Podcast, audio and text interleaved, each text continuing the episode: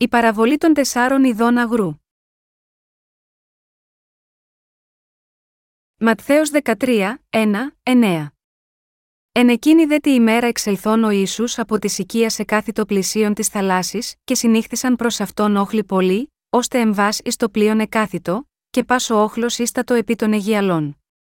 Και ελάλησε προς αυτούς πολλά διαπαραβολών, λέγον Ιδού, εξήλθεν ο Σπύρον διάνα σπύρι.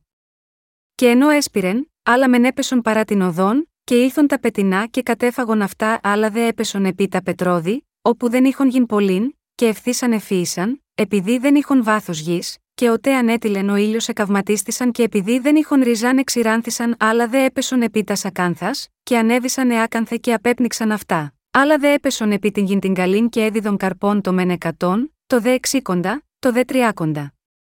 Ο έχων οτά διά να ακούει, ας ακούει. Σήμερα ο λόγος του Θεού προέρχεται από την παραβολή του Σπορέα. Θα ήθελα να εξηγήσω αυτή την περικοπή εστιάζοντας στο μήνυμά της για τους πιστούς στο Ευαγγέλιο του Ήδατος και του Πνεύματος. Εδώ έχουμε μια σειρά από παραβολές στο Καταματθέων 13. Οι παραβολές που ο κύριος μας είπε εξήγησαν την πνευματική σφαίρα περιγράφοντάς την με πρακτικές φυσικές εικόνες, έτσι ώστε να είναι ευκολότερο για τους ανθρώπους να την καταλάβουν. Με τις παραβολές του, με άλλα λόγια, ο κύριος μας εξηγεί κυρίως τα μυστήρια της βασιλείας του σε σχέση με το Ευαγγέλιο του Ήδατος και του Πνεύματος. Στη σημερινή περικοπή της Αγίας Γραφής, αναφέρονται τέσσερα είδη χωραφιού, η άκρη του δρόμου, τα πετρόδι, το χωράφι με τα αγκάθια και το καλό έδαφος. Η παραβολή λέει ότι ένας πορέας βγήκε να σπείρει και ότι οι σπόροι έπεσαν πάνω σίγμα, αυτά τα τέσσερα είδη χωραφιού. Το πρώτο πράγμα που εξετάζεται είναι ο σπόρος που έπεσε στην άκρη του δρόμου.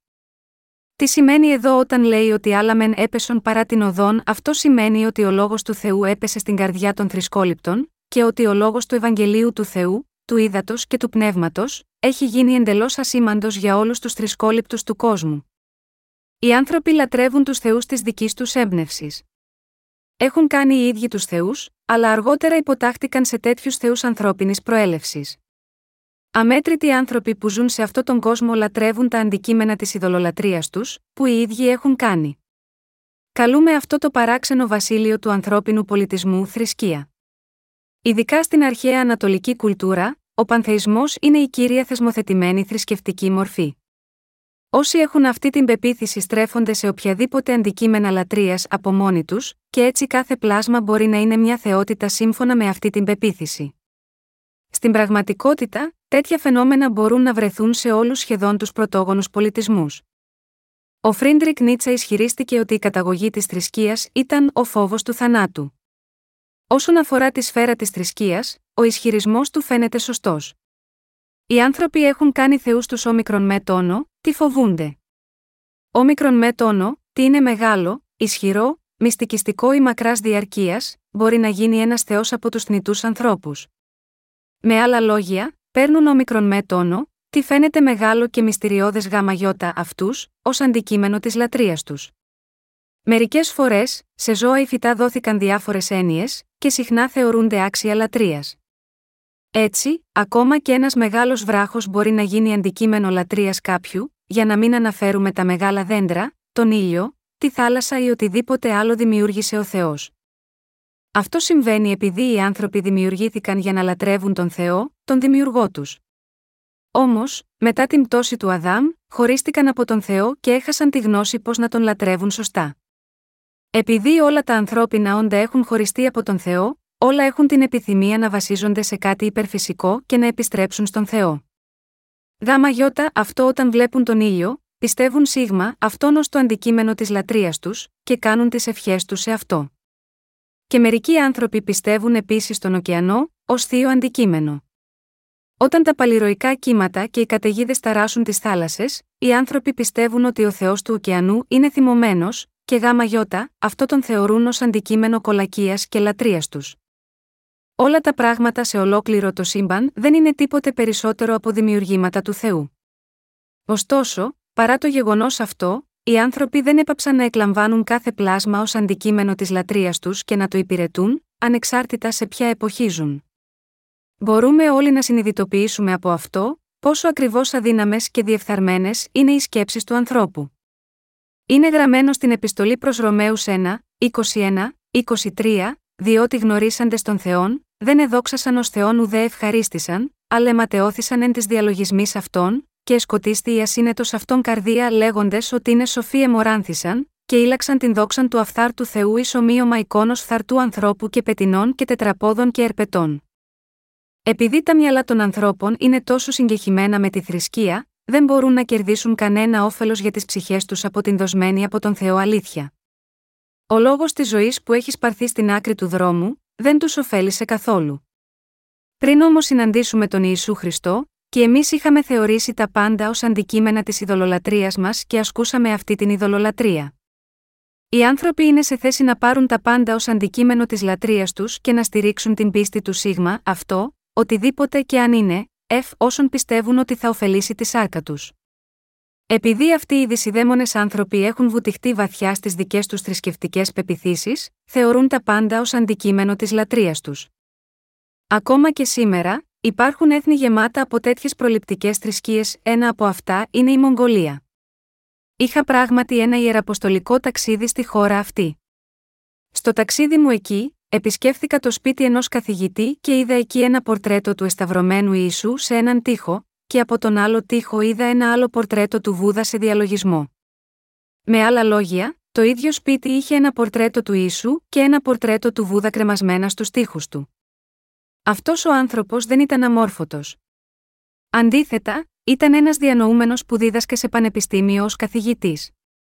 Ωστόσο, παρ όλα αυτά, πίστευε στο χριστιανισμό και στο βουδισμό. Αυτό δείχνει πόσο βαθιά είναι διαποτισμένοι τόσοι πολλοί άνθρωποι σήμερα από την κουλτούρα της ειδωλολατρείας. Ο σπόρος που έπεσε στα πετρώδη. Συνεχίζοντας την παραβολή του, ο κύριος μας είπε ότι η δεύτερη δόση των σπόρων έπεσαν επί τα πετρώδη.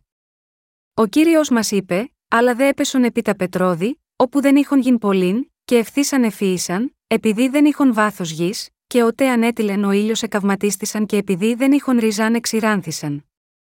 Ένα χωράφι πρέπει να έχει άφθονο χώμα.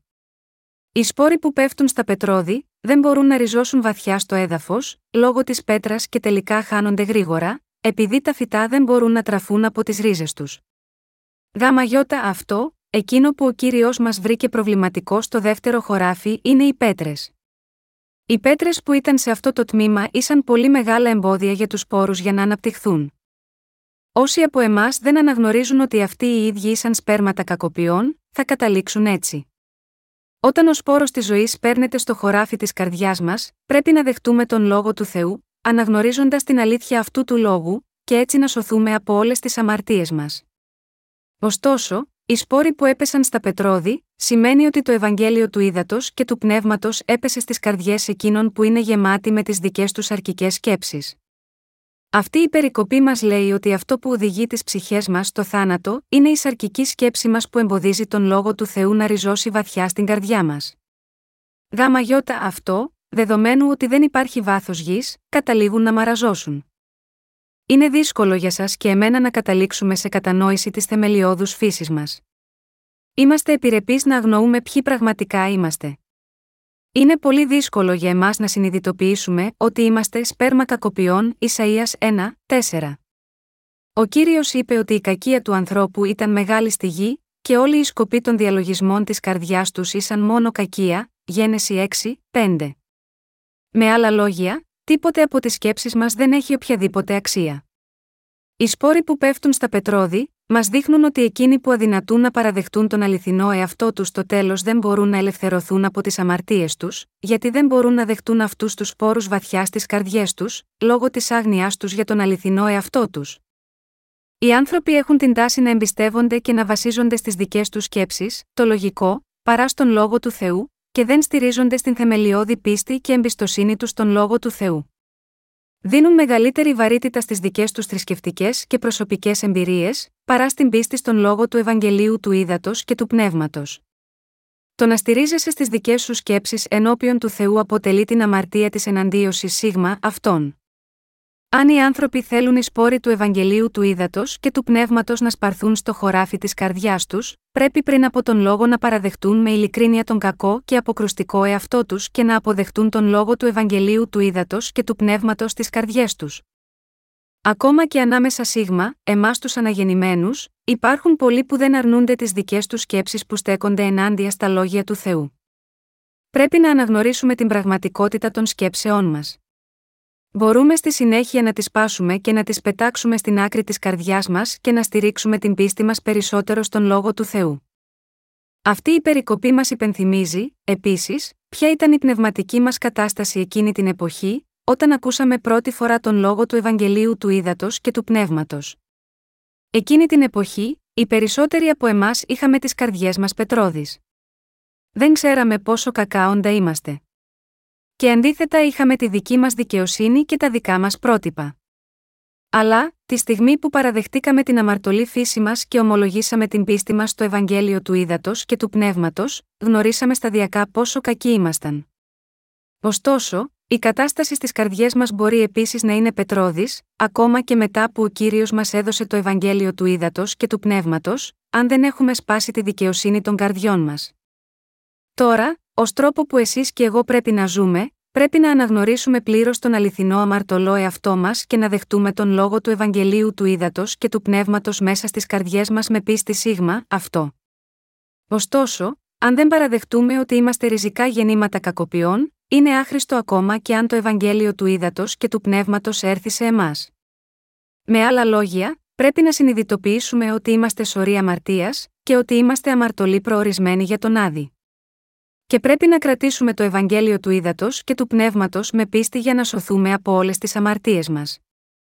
Για άλλη μια φορά πρέπει να θυμηθούμε πώ ήσαν οι καρδιές μας όταν για πρώτη φορά πιστέψαμε στον λόγο του Ευαγγελίου του Ήδατος και του Πνεύματος. Όπως είπα και πριν, πολλοί από εμάς δεν γνωρίζαμε αρκετά πόσο κακάοντα ήμασταν όταν συναντηθήκαμε αρχικά με το Ευαγγέλιο του Ήδατος και του Πνεύματος. Μεταξύ των πιστών στο Ευαγγέλιο του Ήδατος και του Πνεύματος, υπάρχουν πολλοί που θεωρούν ότι έχουν αθώα και καλή καρδιά, και όμως εκπλήσονται με τις κακές πτυχές τους και πέφτουν σε απελπισία όταν τις ανακαλύπτουν με το χρόνο. Παρ όλα αυτά, θα μπορούσαν να είναι ασφαλείς αν είχαν κρατηθεί πάνω στη δύναμη του Ευαγγελίου του Ήδατος και του Πνεύματος με πίστη. Επειδή όμως δεν συνειδητοποιούν τις δικές τους κακίες και δεν αναγνωρίζουν πλήρως τη δύναμη του Ευαγγελίου του Ήδατος και του Πνεύματος από την αρχή, δεν μπορούν να λάβουν την άφεση της αμαρτίας. Επειδή νομίζουν ότι η δική τους δικαιοσύνη είναι καλύτερη από τη δύναμη του Ευαγγελίου του Ήδατος και του Πνεύματος που δόθηκε από τον κύριο, δεν παραδίδονται στη δικαιοσύνη του Ευαγγελίου. Εκείνοι που δεν γνωρίζουν τη δική τους κακία, θεωρούν τους εαυτούς τους ότι είναι πιο δίκαιοι από τον κύριο και έτσι δεν μπορούν να τον ακολουθήσουν. Γάμα γιώτα αυτό έγιναν κατ όνομα χριστιανοί, τον οποίον η πίστη δεν μπορεί να εγκριθεί από τον Θεό. Όταν ένας γεωργός οργώνει το χωράφι του βαθιά, οι πέτρες στο χώμα έρχονται στην επιφάνεια. Ομοίω, ένας κήρυκας του Ευαγγελίου πρέπει πρώτα να οργώσει το χωράφι στις καρδιές των ανθρώπων βαθιά με τον λόγο του Θεού, προκειμένου να τους κάνει να γνωρίσουν πόσο κακοί είναι. Ο καθένας μπορεί να παραδεχτεί τον εαυτό του ως ένα σπέρμα κακοποιών μόνο όταν διδάσκεται όσα λέει η βίβλος όσον αφορά τη θεμελιώδη φύση του. Αν οι κήρυκες αποτυγχάνουν να κάνουν τους ανθρώπους να γνωρίσουν την κακία τους, τότε είναι άχρηστο να κηρύξεις το Ευαγγέλιο του ύδατο και του πνεύματος.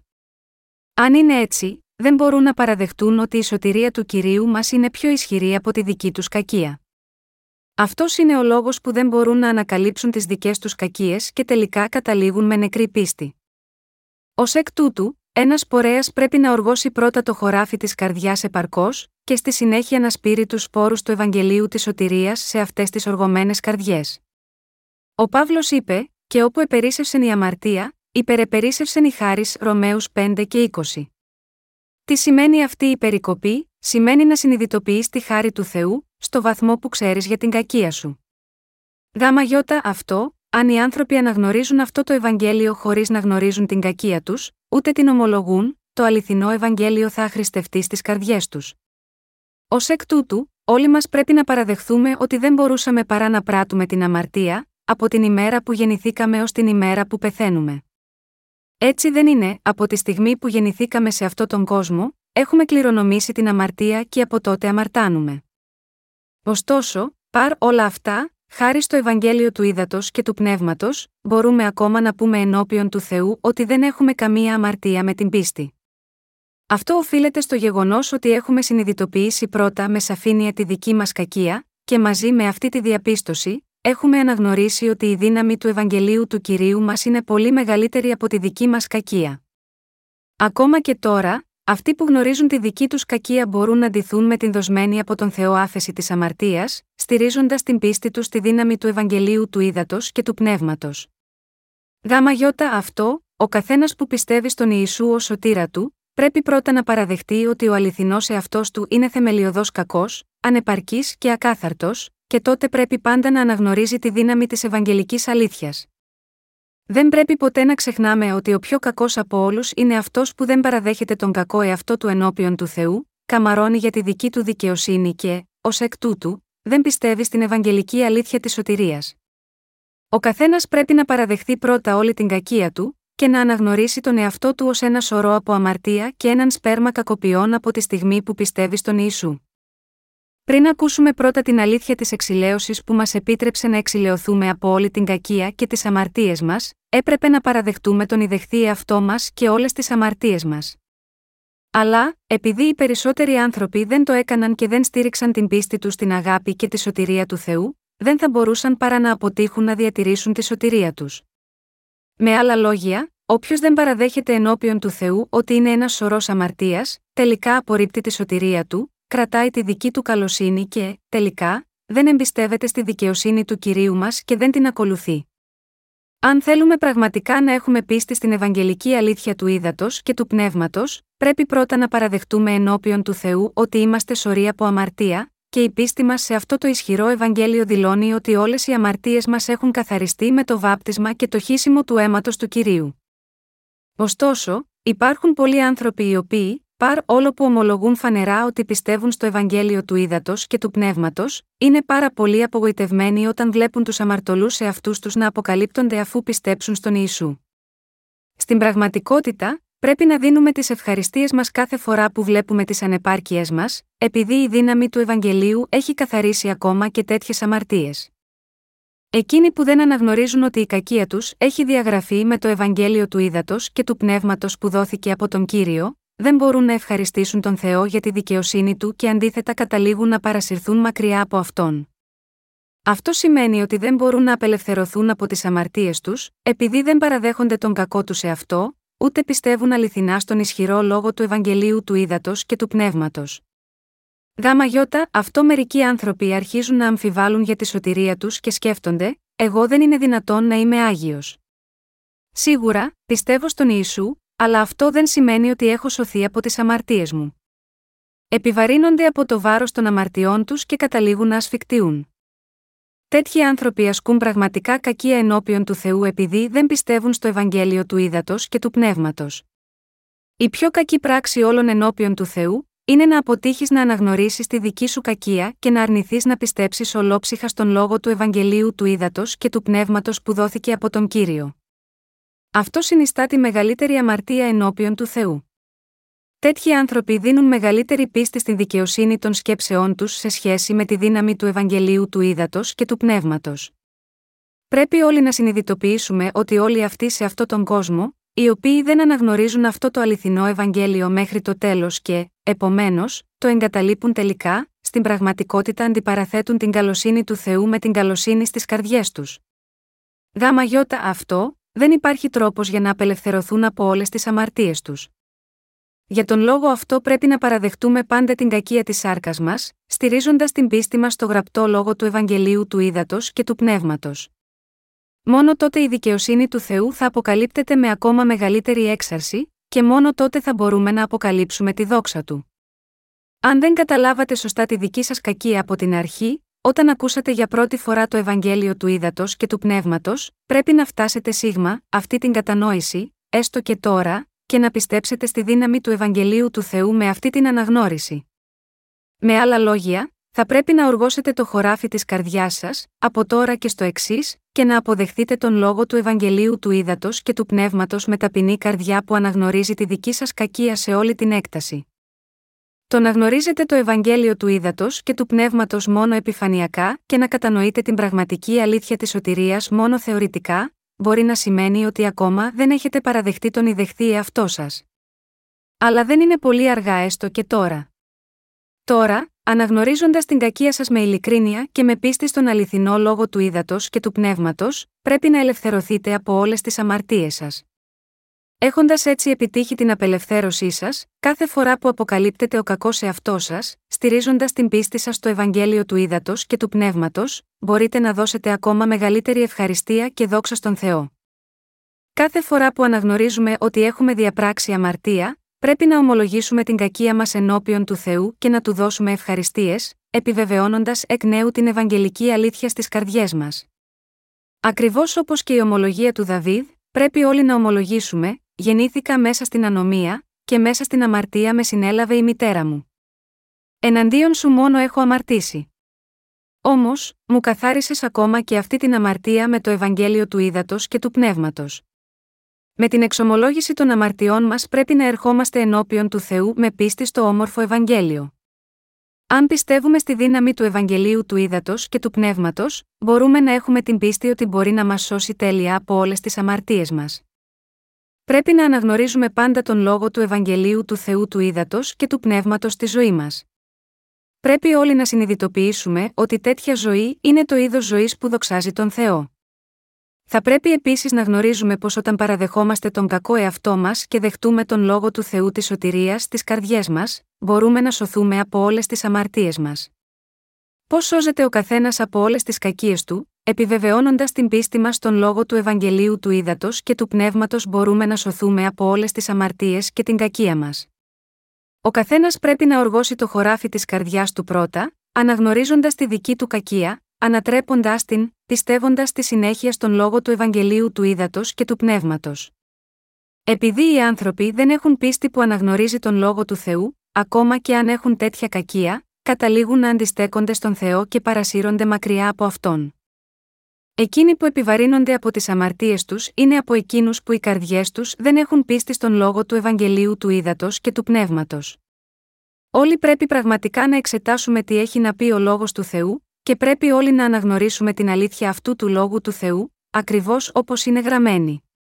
Τι είδους σπόρου είχε σπείρει ο κύριος μας στις καρδιές μας, έσπηρε το σπόρο του λόγου του, το Ευαγγέλιο του Ήδατος και του Πνεύματος, που έχει πλύνει τις αμαρτίες και την κακία από τις καρδιές μας. Μέσα από αυτή την Ευαγγελική αλήθεια, ο κύριος μας έχει διδάξει πως η αμαρτία ήρθε στις καρδιές μας, πόσο μεγάλη αμαρτωλοί είμαστε και σε ποιο βαθμό έχει καθαρίσει τις αμαρτίες μας με αυτό το Ευαγγέλιο. Κάθε φορά που αντιλαμβανόμαστε την κακία στη ζωή μας, πρέπει πρώτα να στοχαζόμαστε τον λόγο του Ευαγγελίου του Ήδατος και του Πνεύματος σε βάθος, και πρέπει να πιστέψουμε σε αυτό. Σίγουρα θα σωθούμε όταν ειλικρινά πιστεύουμε ότι ο Θεός έχει πλύνει όλες τις αμαρτίες που έχουμε διαπράξει από την κακία της καρδιάς μας και με τις πράξεις μας. Ο κύριος μας μας λέει καθαρά εδώ, πως όταν ο σπορέας έσπηρε τους σπόρους του, κάποιοι έπεσαν στα πετρώδη. Πετρώδη εδώ σημαίνει τις καρδιές αυτών που δεν αναγνωρίζουν την κακία και την αμαρτωλότητά τους. Όλοι είμαστε γεννήματα κακοποιών, αλλά πολλοί δεν αναγνωρίζουμε αυτή την αλήθεια. Όπως ο κύριος είπε, δεν έχω συχρίαν ιατρού ή ηγένοντε, αλλά οι πάσχοντε δεν ήλθον διά να καλέσω δικαίους αλλά αμαρτωλού ει μετάνιαν κατά Μάρκον 2 και 17, μόνο αυτοί που παραδέχονται την αμαρτωλότητά τους και την κακία τους, μπορούν να λάβουν την άφεση της αμαρτίας. Όποιος αναγνωρίζει την κακία του στην πλήρη της έκταση και αποδέχεται το Ευαγγέλιο του ύδατο και του πνεύματος ως σωτηρία του, μπορεί να λάβει την άφεση όλων των αμαρτιών του. Ωστόσο, οι περισσότεροι από εσάς μπορεί να μην μπορέσατε να φτάσετε σε αναγνώριση του πραγματικού εαυτού σας, όταν ακούσατε για πρώτη φορά το Ευαγγέλιο του ύδατο και του πνεύματος. Γάμα γιώτα, αυτό η δύναμη αυτού του αληθινού Ευαγγελίου δεν λειτουργεί έντονα στις καρδιές σας, ακόμα και αν πιστεύετε σίγμα, αυτή με κάποιον τρόπο. Γάμα γιώτα, αυτό το ισχυρό Ευαγγέλιο καταλήγει ως απλή γνώση στις καρδιές σας. Αν η πνευματική σας κατάσταση είναι τέτοια, ακόμα και τώρα, πρέπει να παραδεχτείτε την κακία σας και να πιστέψετε στο Ευαγγέλιο του ύδατο και του πνεύματος. Αν έχετε συνειδητοποιήσει την κακία στη ζωή σας, ακόμα και μετά από πολύ καιρό που ακούσατε το Ευαγγέλιο του ύδατο και του πνεύματος, τότε το μόνο που έχετε να κάνετε είναι να επαναβεβαιώσετε την πίστη σας στο Ευαγγέλιο του ύδατο και του πνεύματος με βάση την αναγνώριση του εαυτού σας. Το τρίτο χωράφι με τα αγκάθια. Το τρίτο χωράφι είναι ένα χωράφι με αγκάθια. Ποια είναι η πνευματική έννοια του εν λόγω τμήματος με τα αγκάθια, αναφέρεται στις κακές καρδιές που επιθυμούν σφοδρά τον κόσμο. Ο Ισού μας λέει ότι, ενώ εκείνοι που έχουν τέτοιες καρδιές αναγνωρίζουν ότι το Ευαγγέλιο του ύδατο και του πνεύματος είναι σωστό, η πίστη τους είναι τόσο αδύναμη ώστε μπορεί να εγκαταλείψουν το αληθινό Ευαγγέλιο αν φαίνεται να αποτελεί εμπόδιο για την εγκόσμια επιτυχία τους. Η πίστη όσων έχουν τέτοιες επιθυμίες είναι τέτοια που καταλήγουν να παρετηθούν από την προσπάθειά τους να ακολουθήσουν τον κύριο εξαιτίας της φοδρής επιθυμίας τους να αποκτήσουν τα πράγματα αυτού του κόσμου. Είναι αυτοί που υπηρετούν δύο κυρίους. Η πίστη τους είναι σαν τα ακάθαρτα ζώα που δεν έχουν δίχυλες οπλές, Λεβιτικών 11, 2, 8. Οι καρδιές τέτοιων ανθρώπων έχουν περισσότερο την επιθυμία να ζήσουν για τη σφοδρή επιθυμία τους παρά για την πίστη στον λόγο του Θεού, και ως εκ τούτου καταλήγουν να παρετηθούν από την πίστη τους στη δικαιοσύνη του Θεού. Οι σπόροι που πέφτουν στα αγκάθια βλαστάνουν, τουλάχιστον στην αρχή. Ωστόσο, τα αγκάθια τους καλύπτουν, εμποδίζοντάς τους τον ήλιο και τελικά πεθαίνουν. Αυτό αναφέρεται σε όσους, εξαιτίας της φοδρής επιθυμίας τους ΓΙ, αυτόν τον κόσμο, καταλήγουν να παρετηθούν από την πίστη τους στον λόγο του Θεού και να τον εγκαταλείψουν. Ακόμα και αν έχουμε γίνει δίκαιοι, πώς θα μπορούσαν οι καρδιές μας να μην αγαπούν αυτόν τον κόσμο, αυτό είναι περισσότερο από πιθανό για όλους μας. Αλλά και πάλι, αν έχουμε αυτή την πίστη που μας έδωσε τη δυνατότητα να βαπτιστούμε στον Ιησού Χριστό, να πεθάνουμε μαζί του και να αναστηθούμε μαζί του, και μόνο αν έχουμε αυτή την πίστη, μπορούμε να συνειδητοποιήσουμε ότι οι εν λόγω επιθυμίες της άρκα είναι τελικά μάταιες, και με αυτή την πίστη μπορούμε να σταθούμε και να ζήσουμε στην πραγματική αλήθεια. Με άλλα λόγια, αν και δεν μπορούμε να το αποφύγουμε, ενώ εξακολουθούμε να ζούμε μέσα στη σάρκα μας, πρέπει να συνεχίσουμε να ζούμε με την πίστη μας. Ωστόσο, εκείνοι που δεν έχουν αυτή την αληθινή πίστη που τους επιτρέπει να πεθάνουν με τον Ιησού Χριστό και να ζήσουν μαζί του, θα καταλήξουν να πεθάνουν δεμένοι κάτω από το βάρος της φοδρής επιθυμίας της σάρκας τους. Οι καρδιές τους που αγαπούν αυτόν τον κόσμο, με άλλα λόγια, θα μπλοκάρουν την αγάπη τους για τον κύριο, και τελικά θα αφήσουν την ψυχή τους να πεθάνει. Για τον λόγο αυτό πρέπει να έχετε την πίστη που σας επιτρέπει να πεθάνετε με τον Ιησού Χριστό και να ζήσετε μαζί του. Και μπορείτε να διατηρήσετε τέτοια πίστη μόνο όταν κρατάτε το Ευαγγέλιο του ύδατο και του πνεύματος ολόψυχα. Στο τέλος, οι τρεις από τις τέσσερις περιοχές για τις οποίες μίλησε ο κύριος, μας λένε ότι αυτοί που οι καρδιές τους είναι σαν αυτά τα χωράφια είναι όλοι καταδικασμένοι να αποτύχουν, γιατί όλοι κολλούν μόνο στη δική τους δικαιοσύνη, στις σκέψεις τους και στις επιθυμίες. Αλλά και πάλι, αυτό που πρέπει να συνειδητοποιήσουμε εδώ, είναι ότι υπάρχει ένα άλλο χωράφι που μπορεί να αποφέρει καρπό ανάλογα 100, 60 ή 30 φορές. Το τέταρτο χωράφι με το καλό έδαφος. Τι είδους χωράφι νομίζετε ότι είναι το καλό χωράφι για το μιλάει σήμερα η περικοπή της Αγίας Γραφής, ο ίσου είπε πως όταν οι σπόροι της ζωής έπεσαν σε ένα καλό χωράφι, απέδωσαν καρπό ανάλογα 100, 60 ή 30 φορές το καθένα.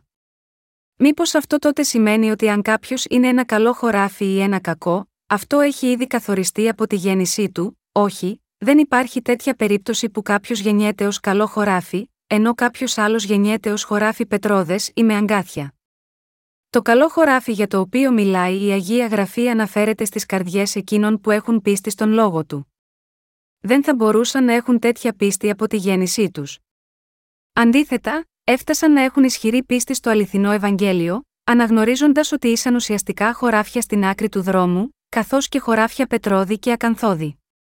Έπλυναν τις καρδιές τους από όλες τις κακίες τους στηρίζοντας την πίστη τους στο Ευαγγέλιο του ύδατο και του πνεύματος. Αυτό που πρέπει να συνειδητοποιήσουμε είναι ότι ο κάθε άνθρωπος γεννιέται σε αυτόν τον κόσμο αμαρτωλός και πεθαίνει αμαρτωλός.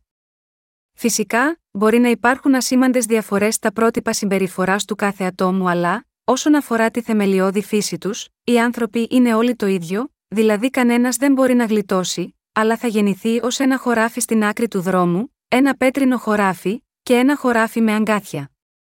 Γάμα γιώτα αυτό, ο καθένας γεννήθηκε αμαρτωλός, και ως εκ τούτου, ο καθένας πρέπει να αναγεννηθεί πιστεύοντας το Ευαγγέλιο του ύδατο και του πνεύματος. Είναι απολύτως απαραίτητο να συνειδητοποιήσετε ότι μόνο όσοι πιστεύουν στο Ευαγγέλιο του ύδατο και του πνεύματος μπορούν να γίνουν καλά χωράφια. Με άλλα λόγια, όταν έχουμε την πίστη μας στον λόγο του Ευαγγελίου του ύδατο και του πνεύματος, μπορούμε να γίνουμε καλά χωράφια. Ένα καλό χωράφι είναι μια καρδιά που επιθυμεί να ακολουθήσει τον Θεό με εμπιστοσύνη στον λόγο του.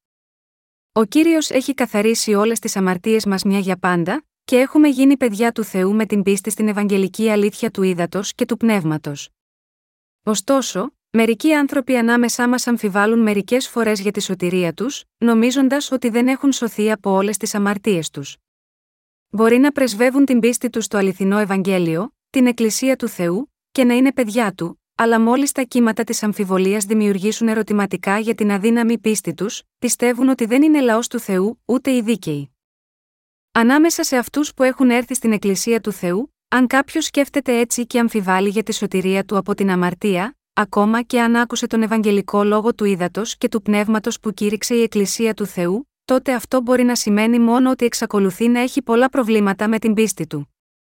Δεν είναι υπερβολή να πούμε ότι αυτός ο άνθρωπος πρέπει ακόμα να γίνει καλό χωράφι, και ότι ανήκει ακόμα είτε σε χωράφι με πέτρες είτε σε χωράφι με αγκάθια. Αυτό συμβαίνει επειδή ο ίδιος δεν παραδέχτηκε αρχικά την κακία του πριν στηρίξει την πίστη του στην Ευαγγελική αλήθεια του ύδατος και του πνεύματος. Η σωτηρία από τις αμαρτίες ενός ατόμου εξαρτάται από το αν κάποιος αναγνωρίζει την κακία του και στη συνέχεια πιστεύει στο Ευαγγέλιο του ύδατος και του πνεύματος. Η άφεση της αμαρτίας του εξαρτάται από αυτό. Αλλά αν κάποιος σκέφτεται, δεν μπορώ να το πω αυτό σε κανέναν, αλλά νομίζω ότι υπάρχει κάτι λάθος με τη σωτηρία μου, τότε αυτός ο άνθρωπος μπορεί κάλλιστα να εξακολουθήσει να παραμένει ένα χωράφι με πέτρες. Γάμα γιώτα, αυτό πρέπει να παραδεχτεί πρώτα τη δική του κακία. Ξέρετε πότε μπορούμε να σωθούμε από όλες τις αμαρτίες μας, όταν αναγνωρίζουμε την κακία μας και ολόψυχα κρατούμε το δοσμένο από τον Θεό λόγο του Ευαγγελίου του Ήδατος και του Πνεύματος μπορούμε να ελευθερωθούμε από όλες τις αμαρτίες μας. Όταν πιστεύουμε στον λόγο του Θεού με την καρδιά μας και τον ομολογήσουμε με τα χείλη μας, μπορούμε τότε να είμαστε δίκαιοι και να λάβουμε τη σωτηρία μας.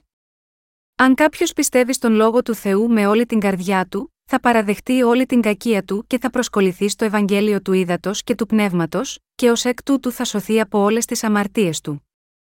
Πριν, είχαμε ζήσει μόνο τη θρησκευτική ζωή, και έτσι ακόμα δεν είχαμε συνειδητοποιήσει καν τον αληθινό εαυτό μας, ότι δηλαδή ήμασταν κακοί. Δεν είχαμε συνειδητοποιήσει ότι προοριζόμασταν όλοι κατευθείαν για τον Άδη, σύμφωνα με τον νόμο του Θεού. Γάμα γιώτα αυτό, θα πρέπει πρώτα να αναγνωρίσουμε αυτό το νόμο του Θεού που δηλώνει ότι ο μισθός της αμαρτίας είναι θάνατος, και να στηρίξουμε την πίστη μας στο Ευαγγέλιο του Ήδατος και του Πνεύματος για να σωθούμε από όλες τις αμαρτίες μας. Θα πρέπει όλοι να ομολογήσουμε τις αδυναμίες μας ενώπιον του Θεού. Κύριε, ήμουν πραγματικά κακός και απερίγραπτα διεφθαρμένος. Πριν, είχα ζήσει μόνο μια θρησκευτική ζωή, πιστεύοντας σε οτιδήποτε ως Θεό μου. Είχα τόσο πολύ σφοδρή επιθυμία γάμα γιώτα, αυτόν τον κόσμο. Η σάρκα μου η ίδια ήταν τόσο κακή που απλά δεν θα μπορούσα να σε ακολουθήσω, και η καρδιά μου ήταν πραγματικά γεμάτη με σωρούς από κρυφές αμαρτίες. Ήμουν τόσο κακός που δεν μπορούσα να ανέχομαι ούτε και τη δική μου κακία. Αλλά, παρ όλα αυτά, κύριε, ήρθε σίγμα αυτή τη γη με σάρκα για να με σώσεις από όλες τις αμαρτίες μου, και για να το κάνεις αυτό, ανέλαβες όλες τις αμαρτίες της ανθρωπότητας με τον αβαπτιστής από τον Ιωάννη. Και όχι μόνο αυτό, αλλά επίσης, σήκωσες τις αμαρτίες του κόσμου στο Σταυρό, πέθανε σίγμα αυτόν, και αναστήθηκες από τους νεκρούς. Κάνοντας όλα αυτά για εμένα, με έχεις σώσει για πάντα από όλες τις αμαρτίες μου. Κύριε, αν και είμαι τόσο ανεπαρκής μπροστά σου, εξακολουθώ να πιστεύω ότι με έχει σώσει από όλες τις αμαρτίες μου με το Ευαγγέλιο του Ήδατος και του Πνεύματος. Αγαπητέ Θεέ, δεν ήμουν τίποτε περισσότερο από αυτά τα τρία χωράφια, άκρη του δρόμου, πετρόδες και ακανθόδε, κάποιος που δεν μπορούσε να γλιτώσει, παρά να είναι καταραμένος. Πραγματικά πίστευα ότι δεν ήμουν και τόσο κακός άνθρωπος, αλλά τώρα έμαθα τον κακό εαυτό μου. Τώρα, μπορώ να παραδεχτώ ότι είμαι βρώμικος, εντελώς άχρηστος σκουλίκι. Αλλά, παρ όλα αυτά, κύριε, εσύ ήρθε σίγμα αυτή τη γη για εμένα, καθάρισες όλες τις αμαρτίες μου, και με έκανες παιδί σου. Στηρίζω όλη την πίστη μου σε αυτό, και σου δίνω όλες τις ευχαριστίες μου. Με έχεις σώσει σίγουρα από όλες τις αμαρτίες μου με το Ευαγγέλιο του Ήδατος και του Πνεύματος. Κύριε, πιστεύω σίγμα αυτή τη σωτηρία που μου έδωσες. Η πίστη μας πρέπει να είναι κάπως έτσι. Μη αυτόν τον τρόπο μπορούμε να γίνουμε καλά χωράφια. Κανείς δεν γεννήθηκε ως ένα καλό χωράφι. Όλοι γεννηθήκαμε ως χωράφι πετρόδες, ακαθόδες και στην άκρη του δρόμου, όπως και σπέρμα κακοποιών. Κανείς από εμάς, ούτε ένας, δεν γεννήθηκε ως καλό χωράφι. Μόνο επειδή ο Θεός μας έχει μετατρέψει σε καλά χωράφια με τον λόγο του Ευαγγελίου του Ήδατος και του Πνεύματος αφού όργωσε το χωράφι της καρδιάς μας με τον λόγο του νόμου του, έχουμε γίνει τόσο καλά χωράφια από τον κύριο. Ο κύριος μας είπε πως όταν βγήκε για να σπείρει τους σπόρους του, υπήρχαν τέσσερα διαφορετικά μέρη του χωραφιού, αλλά δεν είπε ότι υπήρχαν κάποια μέρη του χωραφιού που εκ φύσεως ήσαν καλά. Για να γίνουμε καλά μέρη του χωραφιού ενώπιον του Θεού, πρέπει να αναγνωρίσουμε ότι στις καρδιές μας υπάρχουν και τα τρία στοιχεία της κακής γης, και πρέπει να δεχτούμε το Ευαγγέλιο του ύδατο και του πνεύματος στις καρδιές μας. Όποιος παραδέχεται ότι ο ίδιος ήταν τόσο κακό χωράφι θα μετατραπεί σε ένα καλό χωράφι και θα φέρει τους καρπούς της σωτηρίας ενώπιον του Θεού. Ένα τέτοιο καλό χωράφι μπορεί να δεχτεί απλά το σπόρο του λόγου του Θεού σαν παιδί, λέγοντας: Κύριε, εσύ λες ότι ανέλαβες όλες τις αμαρτίες μου με τη βάπτιση. Σε ευχαριστώ, κύριε. Μήπως επομίστηκες στι αμαρτίες του κόσμου και πέθανες στον Σταυρό για εμένα, σε ευχαριστώ. Αναστήθηκες από τους νεκρούς και πάλι για εμένα, σε ευχαριστώ, κύριε. Όταν ο ίδιος ο Θεός μας λέει ότι μας έχει σώσει με αυτόν τον τρόπο, το μόνο που έχουμε να κάνουμε είναι να τον ευχαριστήσουμε και να πιστεύουμε σε αυτό που μας λέει. Έτσι μπορούμε τελικά να γίνουμε καλά χωράφια. Μπορείτε τώρα να το καταλάβετε αυτό. Όπως ζούσαμε τη θρησκευτική ζωή μας, υπήρχαν στιγμές που ήμασταν χωράφια στην άκρη του δρόμου, καθώς και πετρώδη και ακαθόδη χωράφια. Αλλά με πίστη στο Ευαγγέλιο του Ήδατος και του Πνεύματος, μπορούμε να μετατραπούμε σε καλά χωράφια. Όταν ήμασταν ακόμα άκρη του δρόμου, πετρώδη και ακαθόδη χωράφια, ο Θεός έσπηρε το σπόρο του Ευαγγελίου του Ήδατος και του Πνεύματος στις καρδιές μας. Με αυτόν τον τρόπο η άφεση της αμαρτίας ήρθε στις καρδιές μας.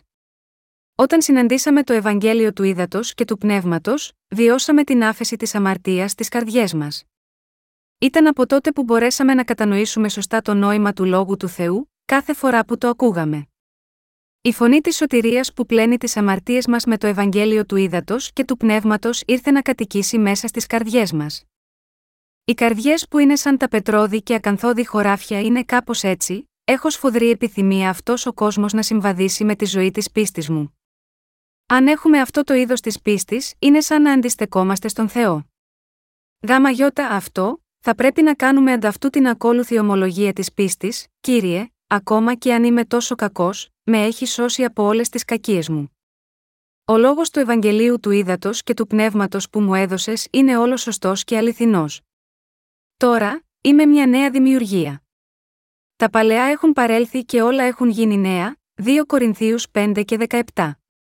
Ακόμα και αν είμαι ανεπαρκής, όλες αυτές οι ευλογίες δόθηκαν σε εμένα, γιατί έχεις γίνει ο σωτήρας μου.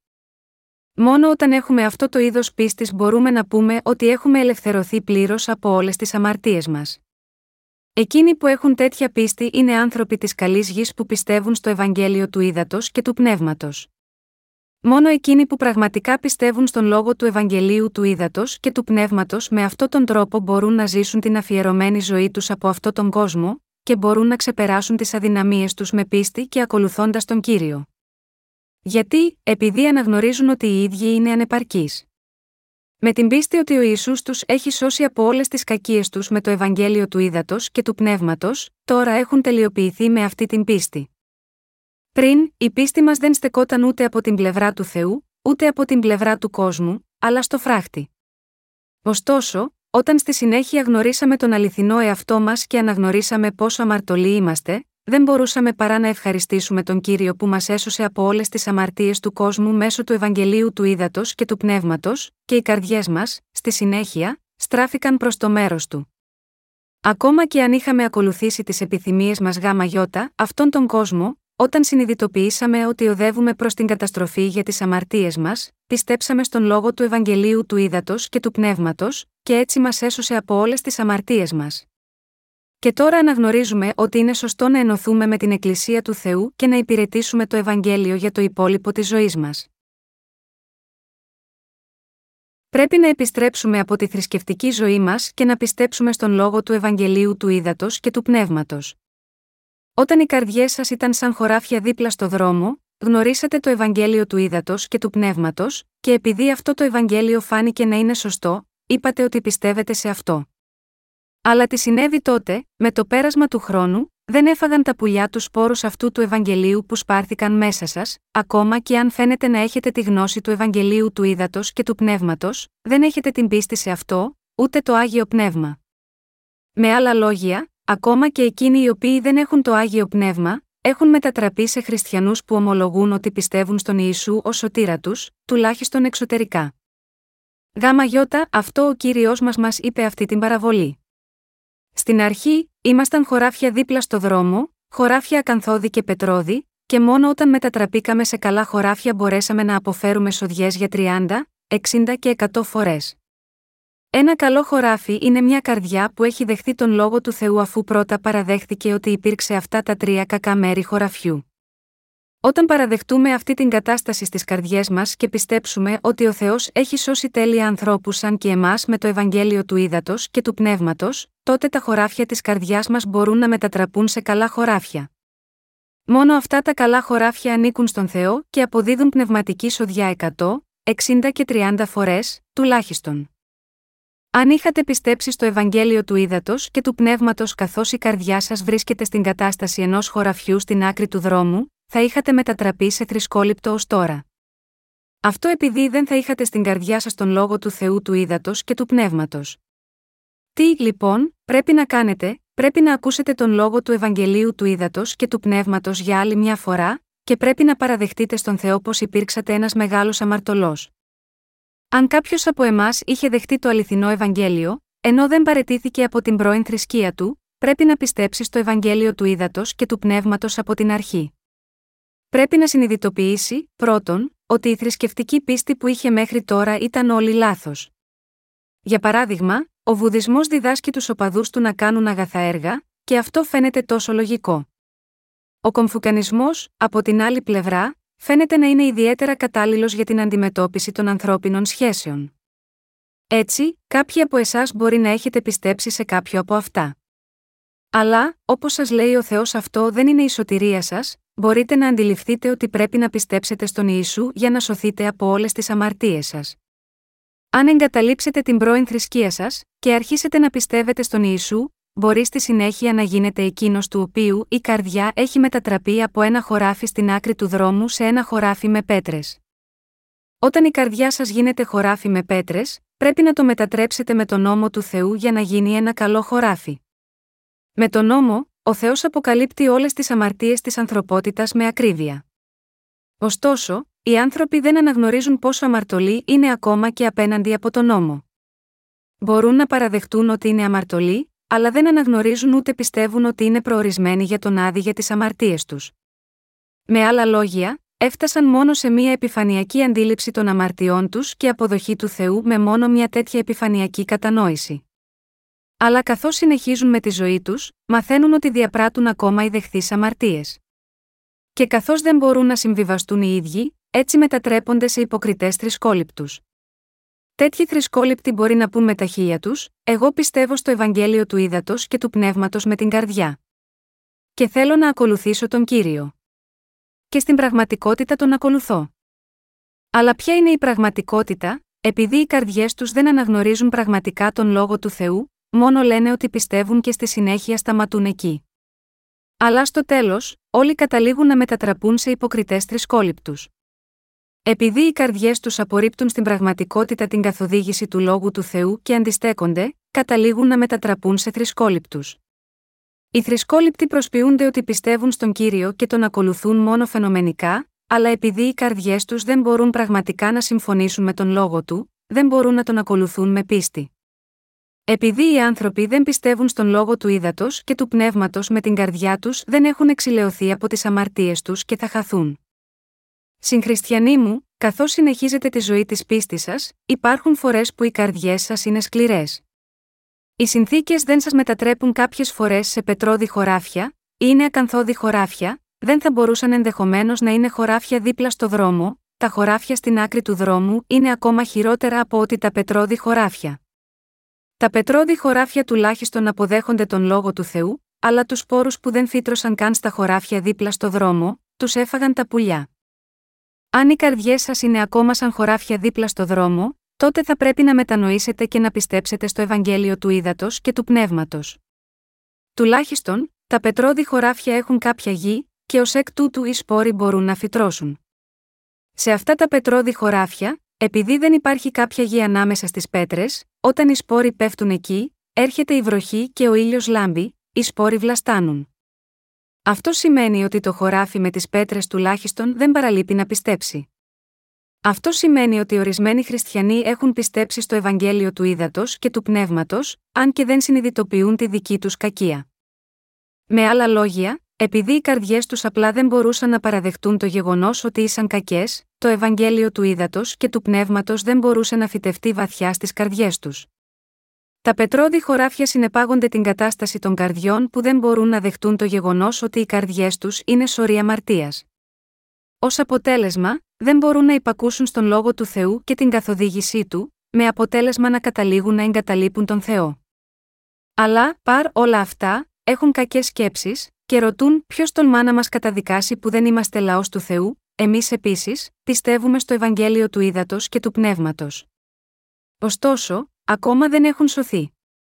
Συγχριστιανοί μου, πρέπει να παραδεχτείτε την κακία σας ενώπιον του Θεού όσο το δυνατόν συντομότερα. Πρέπει να ομολογήσετε σαφώς σίγμα, αυτόν ότι είστε ακάθαρτοι σπόροι, ότι είστε σπέρματα κακοποιών. Μόνο τότε το Ευαγγέλιο του Ήδατος και του Πνεύματος θα φυτευτεί βαθιά στις καρδιές σας. Στο χωράφι με αγκάθια επίσης, το Ευαγγέλιο του Ήδατος και του Πνεύματος φυτεύτηκε και η ζωή ξεπίδησε. Ωστόσο, τα αγκάθια που καλύπτουν μέχρι το βλαστό της ζωής, εμποδίζουν τον ήλιο, και τελικά κάνουν τους βλαστούς να μαραίνονται. Αυτό μας λέει ότι αν έχουμε σφοδρή επιθυμία γάμα γιώτα, αυτόν τον κόσμο, δεν μπορούμε να ενωθούμε με την Εκκλησία του Θεού, ούτε με τους αδελφούς και τις αδελφές μας και τους υπηρέτες του Θεού. Οι επιθυμίες τους γάμα γιώτα αυτόν τον κόσμο, οι επιθυμίες τους, καλύπτουν τις ψυχές τους και, κατά συνέπεια, σκοτώνουν τη νέα πίστη τους. Όταν τέτοιοι άνθρωποι πεθαίνουν πνευματικά, αναρωτιούνται, δεν καταλαβαίνω γιατί η πίστη μου μαράθηκε ενώ πίστεψα στο Ευαγγέλιο του Ήδατος και του Πνεύματος. Αν οι καρδιές σας αρχίζουν να αμφιβάλλουν για τη σωτηρία σας, πρέπει να ξεπεράσετε όλες αυτές τις αμφιβολίες, επιβεβαιώνοντας εκ νέου και κρατώντας τον λόγο του Ευαγγελίου του Ήδατος και του Πνεύματος. Όσοι έχουν σωθεί πραγματικά από τις αμαρτίες τους είναι άνθρωποι πίστης που πιστεύουν ότι ο κύριος ανέλαβε όλες τις αμαρτίες μας με τον αβαπτιστή από τον Ιωάννη. Τέτοια πίστη μπορεί να ολοκληρωθεί με την ομολογία της πίστης μας που διακηρύττει, «Συ είσαι ο Χριστός ο ιό του Θεού του Ζώντος, κατά Ματθαίων 16 και 16. Όταν ο Απόστολος Πέτρος το ομολόγησε αυτό, ήθελε να πει: Κύριε, αν και είμαι ένας τέτοιος ιδεχθής σωρός αμαρτίας, πιστεύω ότι με έχει σώσει από όλες τις αμαρτίες μου με το Ευαγγέλιο του Ήδατος και του Πνεύματος. Από τώρα και στο εξής, εσύ θα είσαι ο δάσκαλός μου. Είσαι ο Θεός που με έπλασε, ο σωτήρας που με έχει σώσει από την αμαρτία και ο Θεός μου.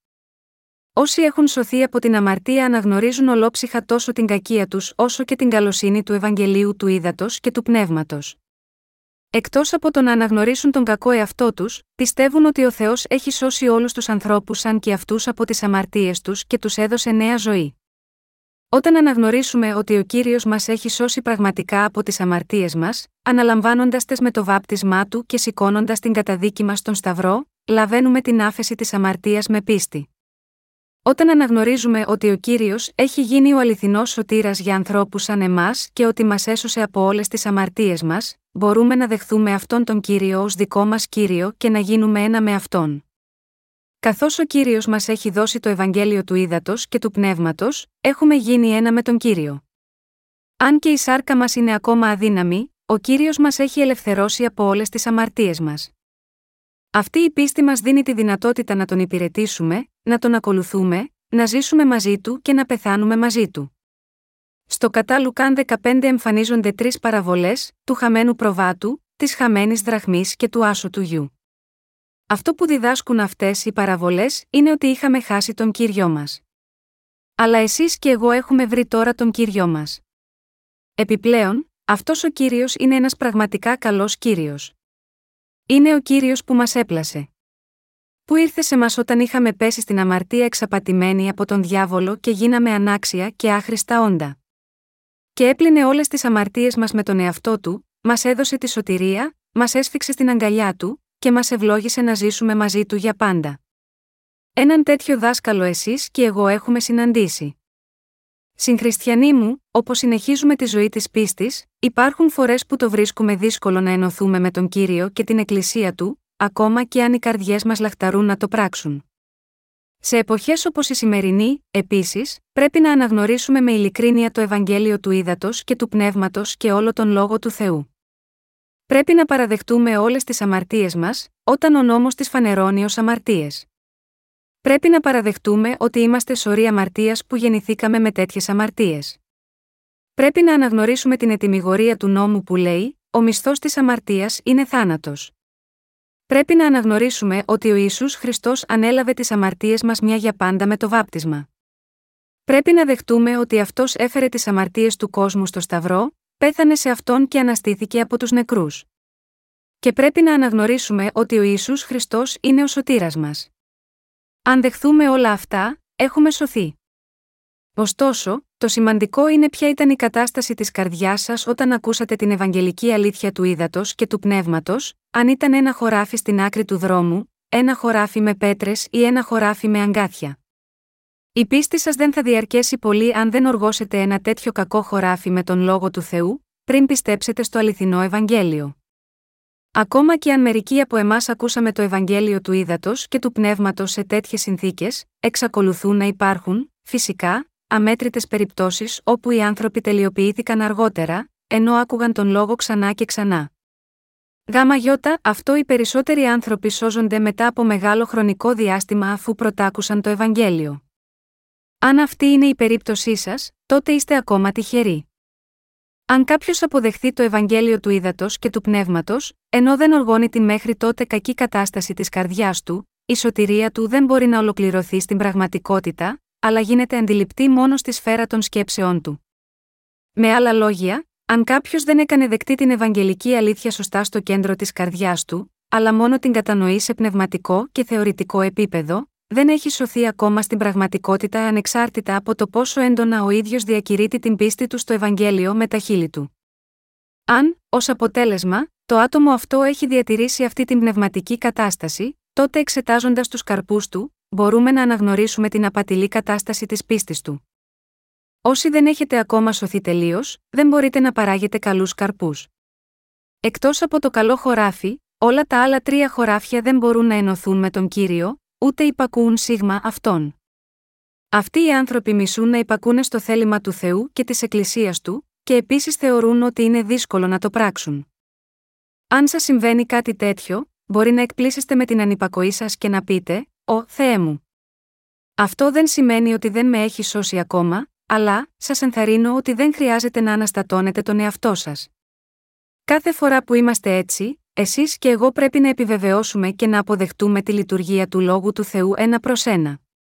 Πρέπει να παραδεχτούμε ότι είναι στο χαρακτήρα μας να μην αναγνωρίζει τον λόγο του Θεού αλλά να τον παρακούει, να είναι κακός, και να μην είναι κάτι περισσότερο από σωρός αμαρτίας. Πρέπει να αναγνωρίσουμε στον κύριο ότι έχουμε αμαρτήσει, αλλά την ίδια στιγμή πρέπει να θυμόμαστε ότι ο κύριος μας έχει σώσει από όλες τις αμαρτίες μας μέσω του Ευαγγελίου του Ήδατος και του Πνεύματος.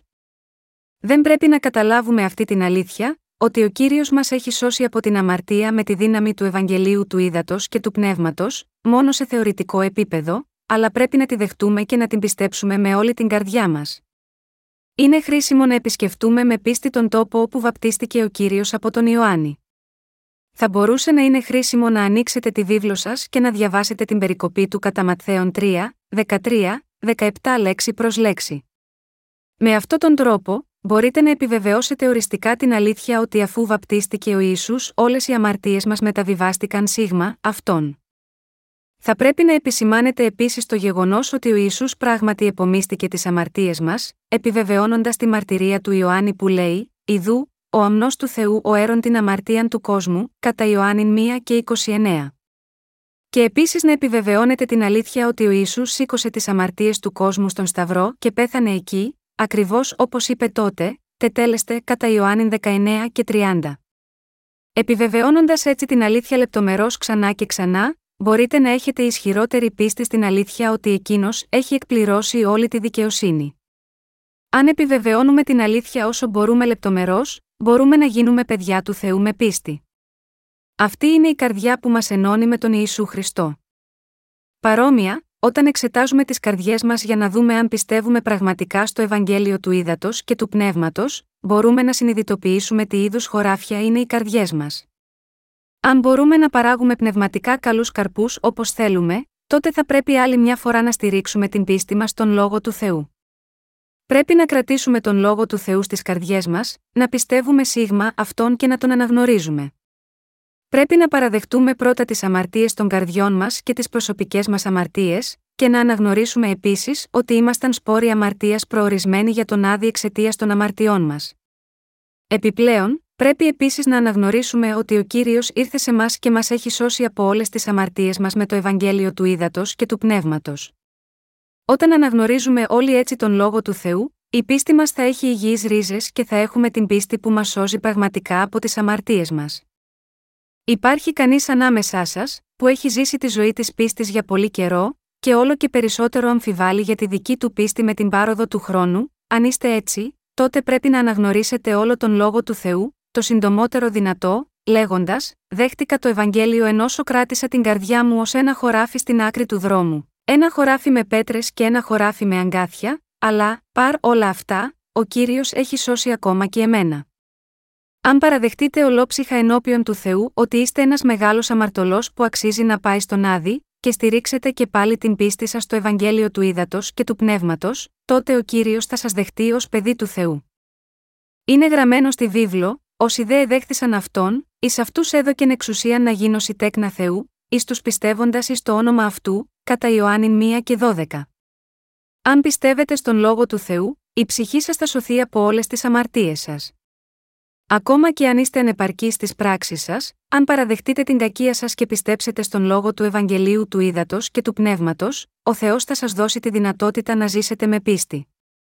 Ήμασταν ανάξια όντα όπως ακριβώς τα τρία κακά χωράφια, αλλά ο κύριος μας έχει δώσει τον πνευματικό λόγο του ουρανού, νέα δύναμη και άγια πίστη.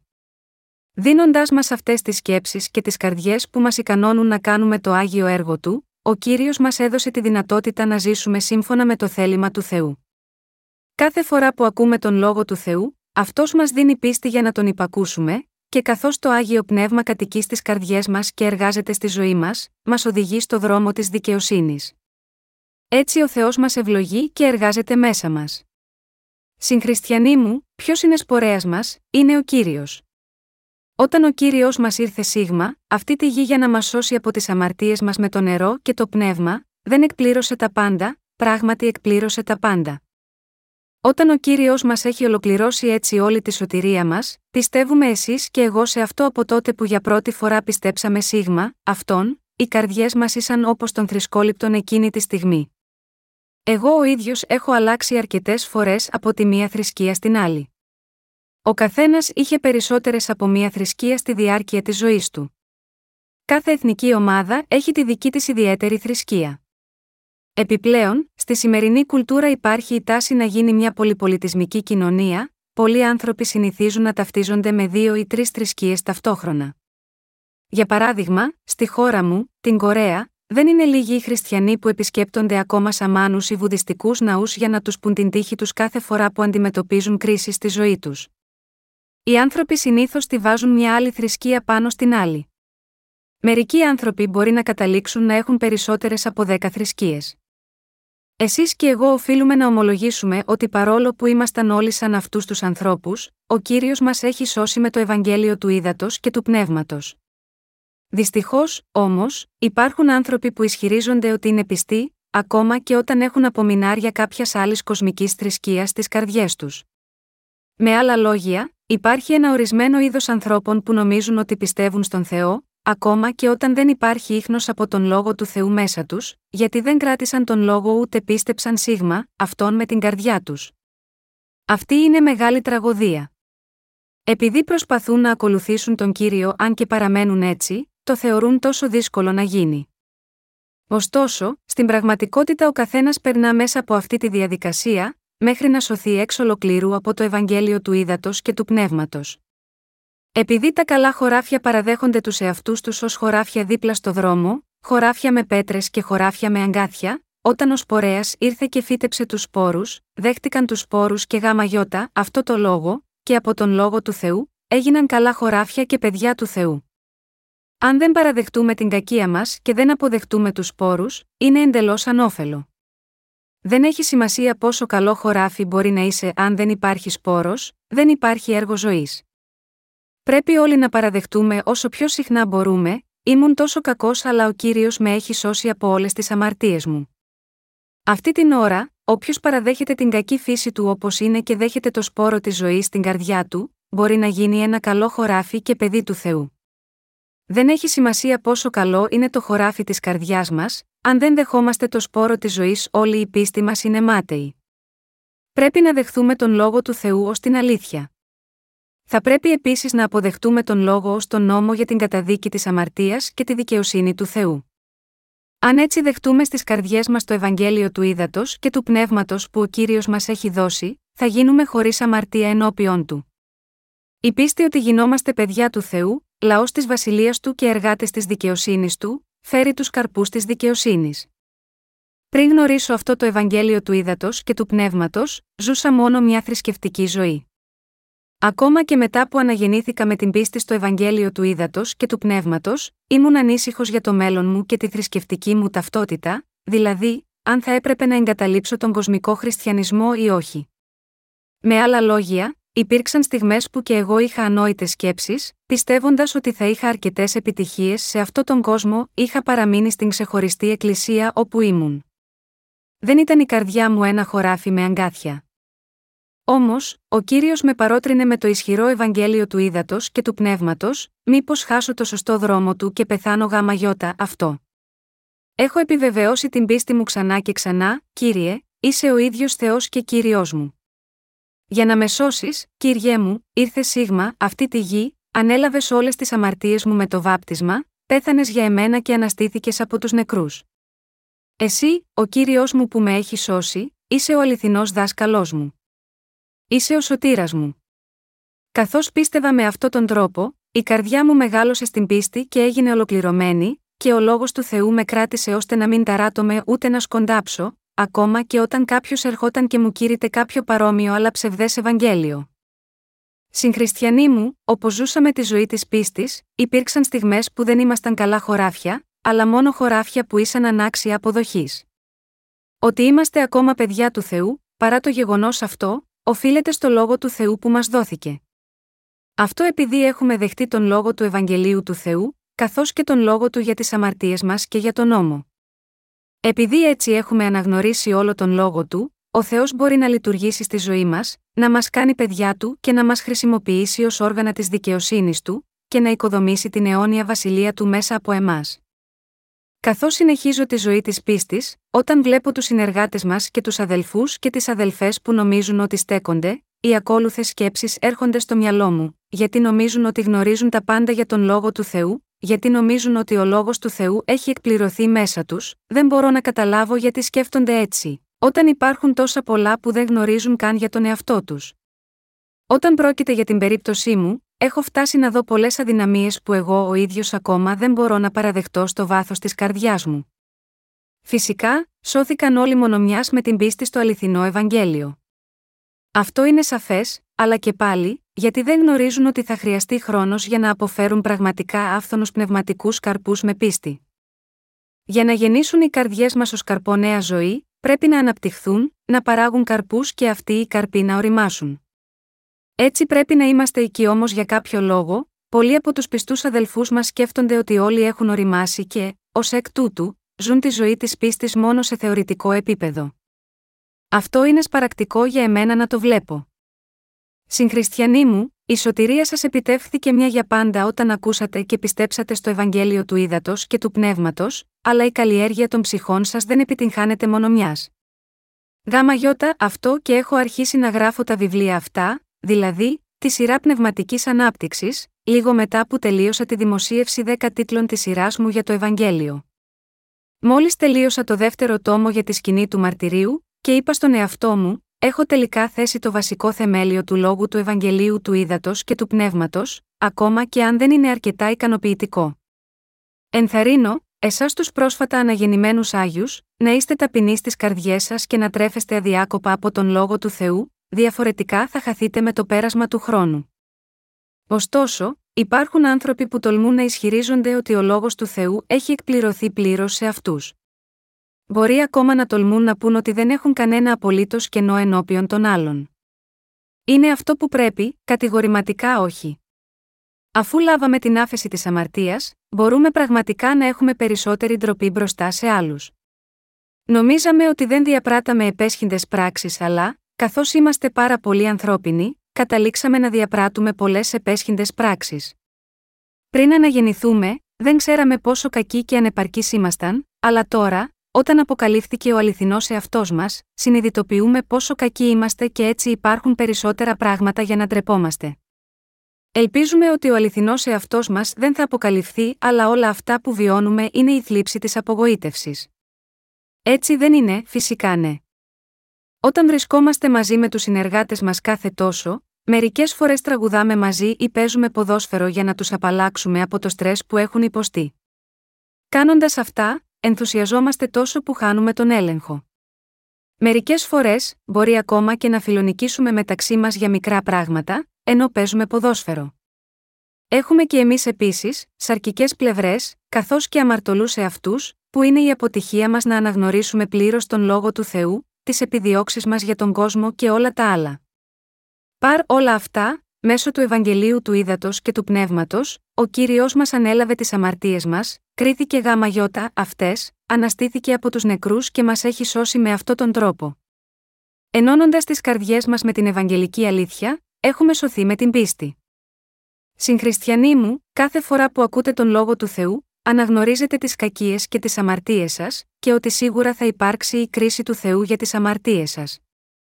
Όταν οι λειτουργοί κηρύττουν τον λόγο του Θεού σε εσά, ποιο ποσοστό του αναγνωρίζετε και αποδέχεστε με πίστη, μπορείτε να το καταλαβαίνετε μια χαρά, αλλά η ερώτησή μου δεν είναι για την πνευματική κατανόηση, αλλά πόσο από αυτόν αναγνωρίζετε με την καρδιά σας. Σε γενικές γραμμές, οι περισσότεροι άνθρωποι δεν μπορούν να αναγνωρίσουν ούτε ένα 5% από αυτά που ακούνε. Για όσους έχουν οριμάσει πνευματικά μέσα από τη ζωή της πίστης, το βάθος της πίστης τους έχει ενισχυθεί και έτσι αναγνωρίζουν 10% ή μερικές φορές ακόμα και 20%. Αλλά νομίζω ότι είναι δύσκολο γάμα γιώτα, αυτούς να ξεπεράσουν το 50%. Αν κάποιος μπορεί να φτάσει πέρα από το 50%, δεν χρειάζεται δάσκαλο.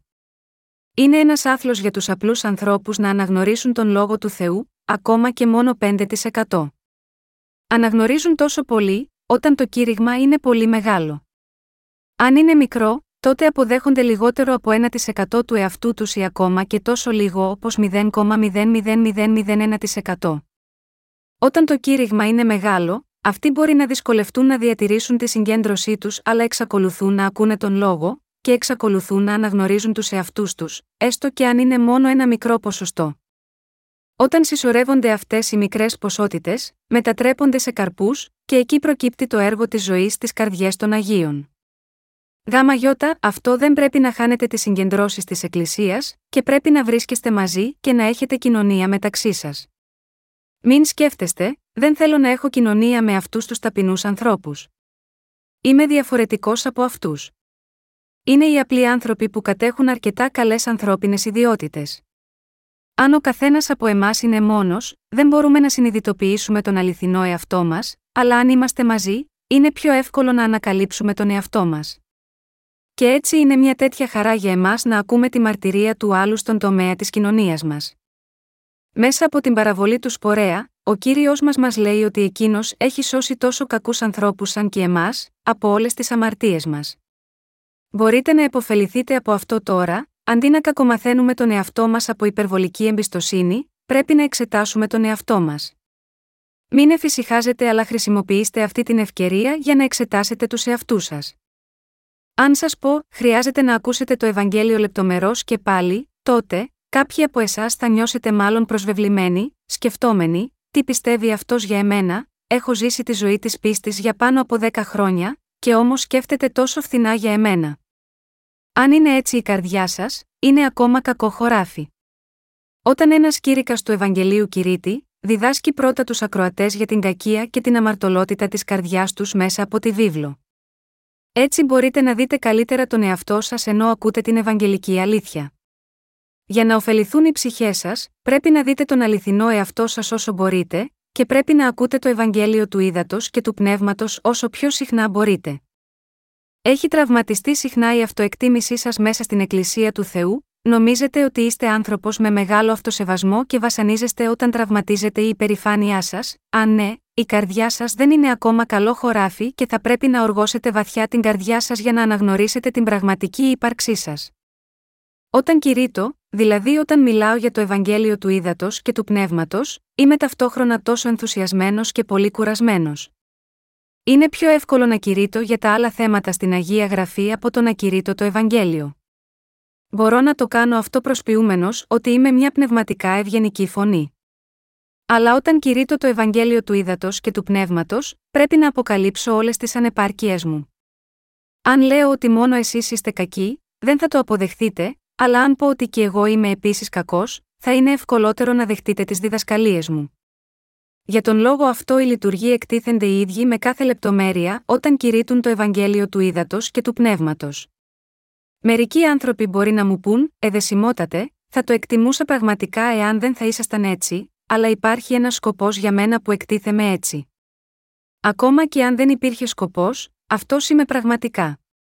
Ο Θεός μας που σπέρνει σπόρους είναι αληθινός, και έτσι αν εκείνος σπέρνει, τότε θα πρέπει να αποδεχτούμε τους σπόρους του. Αν ο λόγος του Θεού λέει, Αυτός είσαι, τότε το μόνο που έχω να κάνω είναι απλώς να αναγνωρίσω και να αποδέχομαι.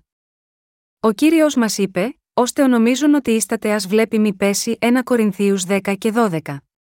Υπάρχουν στην Εκκλησία πολλοί άνθρωποι που έχουν σωθεί τέλεια από τις αμαρτίες τους, αλλά την ίδια στιγμή υπάρχουν επίσης πολλοί άνθρωποι που δεν αναγνωρίζουν τις ελλείψεις τους.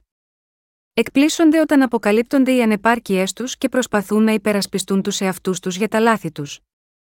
Αν είσαι έτσι, μην προσπαθείς να κρύψεις τις ανεπάρκειές σου ενώπιον της Εκκλησίας του Θεού, ούτε να προσπαθείς να τις θεωρείς ως απλά λάθη που δεν έπρεπε να γίνουν. Κάθε φορά που αποκαλύπτονται οι ανεπάρκειές σας, πρέπει να πιστεύετε ότι ο Θεός το επιτρέπει ώστε να μπορείτε να αναγνωρίσετε την καλοσύνη του λόγου του. Θα μπορούσε να σας τελειοποιήσει μόλις αναγεννηθήκατε, αλλά σας άφησε με τις ανεπάρκειές σας, έτσι ώστε να μπορείτε να αναγνωρίσετε τον λόγο του Θεού μέσα από συγκεκριμένες εμπειρίες σας, γιατί διαφορετικά δεν θα τις αναγνωρίζετε. Μπορεί να φαίνομαι ευσεβής και πνευματικός όταν κάνω το κήρυγμα του λόγου του Θεού. Αλλά όταν κατεβαίνω από τον άμβονα, είμαι ακριβώς όπως εσείς. Σε κάποια πράγματα είμαι χειρότερος από εσά. Τον τελευταίο καιρό δεν ήμουν αρκετά ισχυρός και, το χειρότερο, αγωνίζομαι με διάφορα προβλήματα υγείας. Όπως είπα και πριν, αυτό με έχει κάνει μάλλον υπερευαίσθητο. Αλλά, για να κυριολεκτήσουμε, η ασθενής μου διάθεση οφείλεται στη δική μου ιδιοσυγκρασία και δεν είναι έξω ολοκλήρου από τις συνθήκες της ζωής μου.